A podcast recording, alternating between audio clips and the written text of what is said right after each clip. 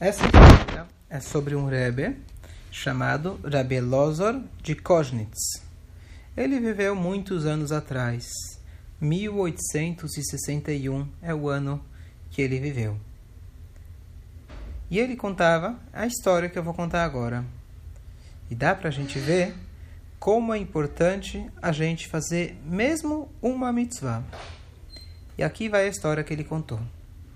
Uma vez, tinha um médico Yehudi, mas ele não gostava da Torá. Ele não estudava, não fazia mitzvot, muito pelo contrário. Ele tentava fazer as coisas contra o que a Torá nos ensina.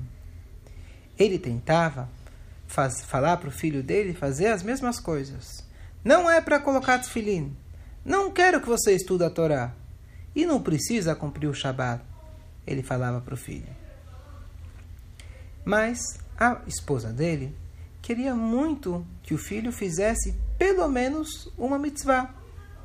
Então, ela ensinou o filho dela a fazer netilat yadayim, lavar as mãos 3 vezes na mão direita, 3 vezes na esquerda, fazer a brachá, asher kidishanu b'mitzvotav etzivanu al netilat yadayim, antes de comer halá, antes de comer um pão, que a brachá é HaMotzi Lechem Min HaAretz. Mas ele cresceu fazendo tudo contra o que a Torá ensina, igual o pai dele. Mas aquilo que a mãe dele tinha ensinado, que era lavar as mãos, fazer netilat yadayim, ele fazia direitinho.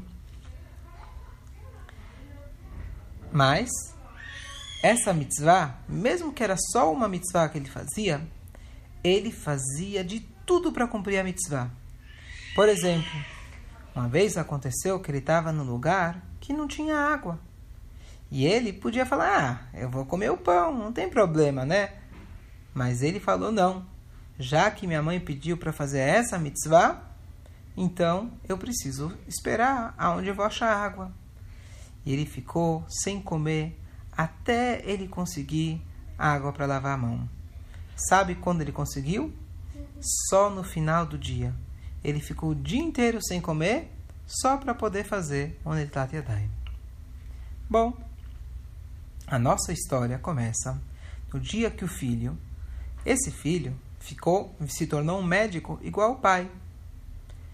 E um dia, ele estava discutindo, brigando com a outra pessoa. E eles discutiram, brigaram. O filho, que agora já era grande. Eles brigaram tanto, até que eles decidiram ir por o Beit Din. Beit Din é a corte. Beit Din é quando pelo menos 3 rabinos muito estudiosos se juntam e eles escutam as 2 pessoas. Por exemplo, se uma pessoa fala, você tem que me pagar, porque eu te emprestei dinheiro. E o outro fala, não, é mentira, eu já te paguei. Então eles vão no Beit Din e o Beit Din vai escutar os 2 lados e eles vão falar quem dá certo. Bom, esse médico, então, que já é o filho, ele foi junto com aquela outra pessoa para o juiz. Os juízes escutaram o que o médico falou, escutaram o que a outra pessoa falou, e eles pensaram, estudaram, e eles falaram que a outra pessoa, não o médico, tem razão. E o médico, ele está errado. Aqui ele não conta qual que era a história. Talvez ele tinha que pagar dinheiro, pagar alguma coisa. Aquele médico ficou muito bravo. Não é justo, ele pensou. E ele começou a falar, hahaha, esse Beit Din, esse tribunal, eu não me importo com eles, eu não estou nem aí para aquilo que eles falam. E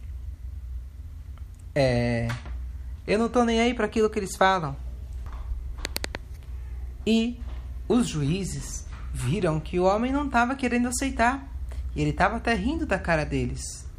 Então, eles fizeram uma coisa que eles não gostariam de fazer. Mas não tinha jeito. Eles escreveram um herem. Herem significa eles avisam todas as pessoas da cidade que ninguém pode conversar com esse médico, como se fosse que ele está de castigo, até ele aprender e ele fazer chuvá e ele aceitar o que os juízes falaram.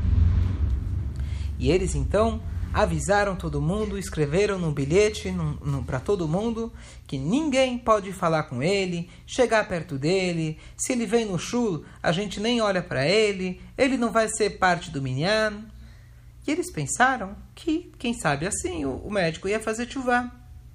Mas mesmo assim, ele não se importou. Ele continuou falando que ele não estava nem aí para tudo isso. Naquela época, esse médico estava se preparando para uma viagem. Essa viagem precisava atravessar uma floresta. Mas essa floresta sempre tinha ladrões. Eles se escondiam atrás das árvores e quando uma pessoa passava, eles batiam na pessoa, pegavam dinheiro e muitas vezes acontecia isso. Então, depois que isso aconteceu muitas vezes, as pessoas aprenderam. A gente não pode viajar sozinho. Vamos sempre viajar em grupos. Se a gente está com muita gente, os ladrões vão ter medo da gente. Então, esse médico justo precisava viajar e passar por essa floresta. Você quer vir comigo? O médico perguntou para um amigo dele. Não. Você quer vir comigo? Ele perguntou para o vizinho. Não. E ele não conseguiu achar ninguém para viajar com ele. E ele teve então, ele tinha que viajar sozinho. Afinal, vocês lembram que os rabinos tinham avisado que ninguém podia chegar perto dele, muito menos que alguém ia viajar junto com ele. Então, ele falou, eu já sei o que eu vou fazer. Eu vou comprar um cavalo muito rápido e eu vou viajar sozinho. Eu viajo tão rápido que os ladrões não vão me pegar. Bom, ele foi andando, correndo entre as árvores e ele, de repente, percebeu que ele esqueceu de trazer água. E lembram que ele precisava sempre de água, não só para beber, mas para lavar as mãos, fazer o netilat yadayim. Ele pensou, quem sabe eu posso encontrar um rio. Ixi, mas se eu for tentar encontrar o rio, vou sair do meu caminho e pode ser que os ladrões eles vão me pegar.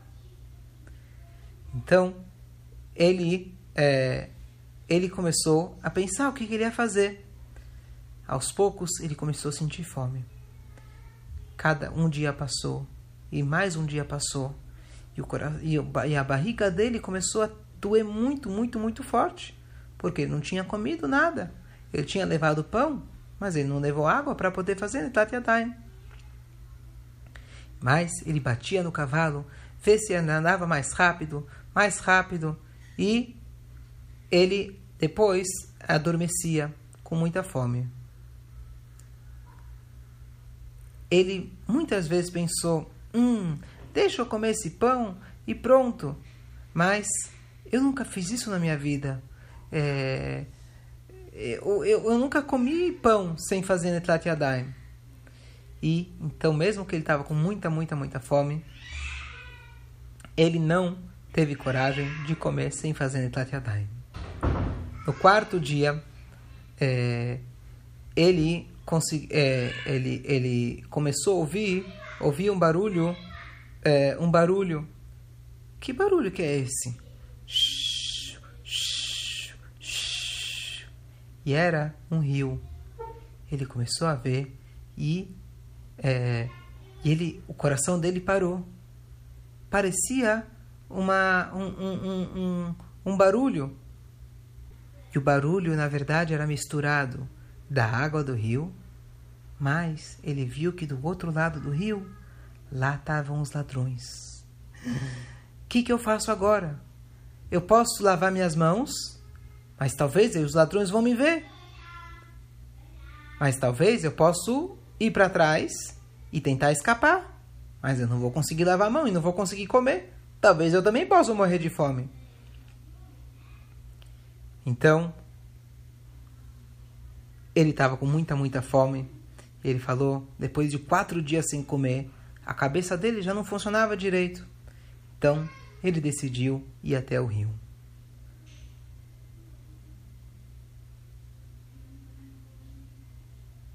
Enquanto os bandidos eles estavam lá, do outro lado do rio, aquele médico ele foi em silêncio, tentando se esconder para conseguir lavar as mãos dele na água que estava muito gelada. O barulho dos bandidos estava cada vez mais alto e ele logo começou a correr de volta para o cavalo dele depois que ele lavou a mão. Ele finalmente abriu a mochila dele com a mão já tremendo quando o primeiro bandido apareceu e bateu nele. Naquela hora, aquele médico sentiu sangue caindo da cabeça dele. Logo, apareceram os outros bandidos e começaram a bater nele e roubaram ele.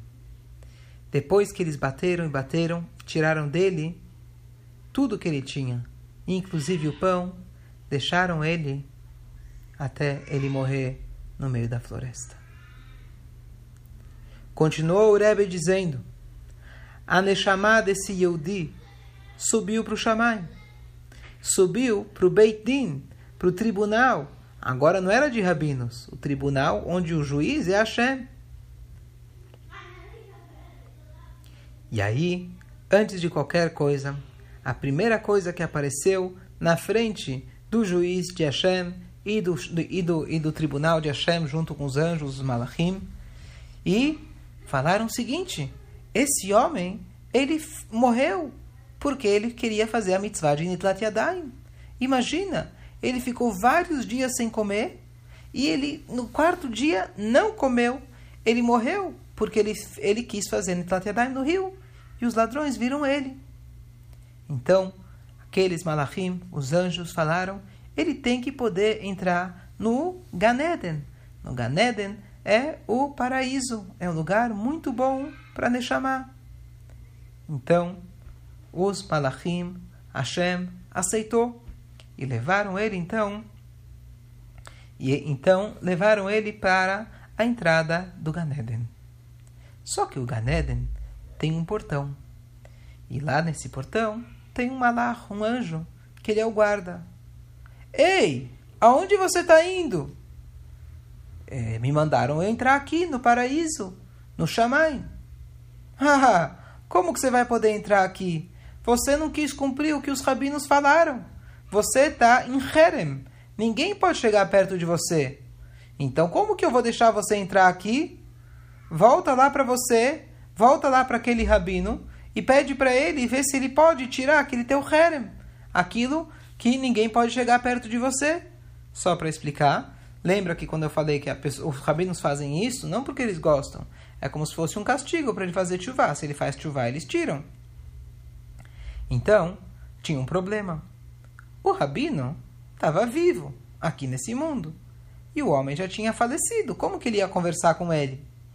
Mas Hashem ajudou, e aquele médico apareceu no sonho daquele rabino e contou para ele tudo o que tinha acontecido. Eu fiquei 4 dias sem comer porque eu queria fazer netilat yadayim, e eu acabei morrendo por causa dos ladrões, e agora querem me colocar no Gan Eden. Mas o guarda não quer deixar eu entrar porque eu estou de herem. Então, naquela hora mesmo, o rabino ele falou, tudo bem, você já não está mais de herem. Tá bom.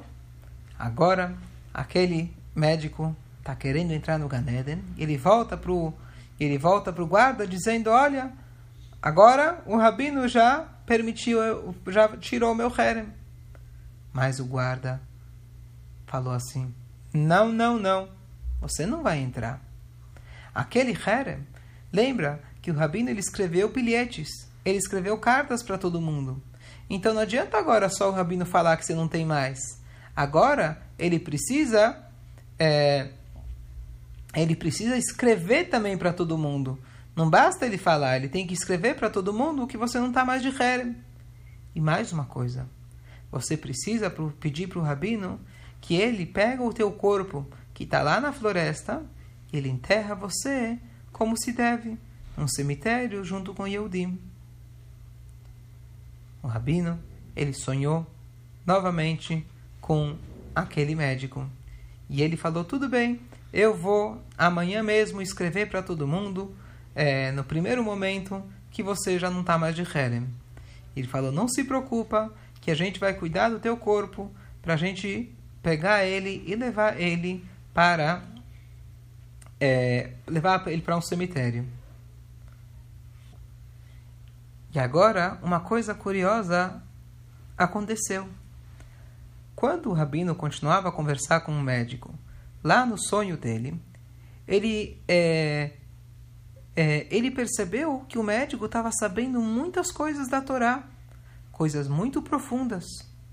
E aí o rabino perguntou para ele, me fala uma coisa, como você sabe tanta Torá? Eu lembro que aqui na Terra você não estudou nada da Torá. E aí ele falou assim, lembra que eu cheguei até a porta do Gan Eden? Eu ainda não consegui entrar, mas tinha lá na porta um malach, um anjo, e esse anjo, na verdade, é meu anjo. O que significa isso? Quando eu fiz a mitzvah de lavar a mão, cada vez que a gente faz uma mitzvah, a gente cria um anjo bom. E esse anjo, ele veio para mim, e ele, naquela hora, ensinou para mim toda a Torá. E assim, o Rebbe terminou de contar a história. Aqui a gente vê que mesmo uma pessoa que faz tantas coisas ruins, mas se ele faz uma mitzvah, e ele faz essa mitzvah com muita vontade, olha como Hashem considera essa mitzvah.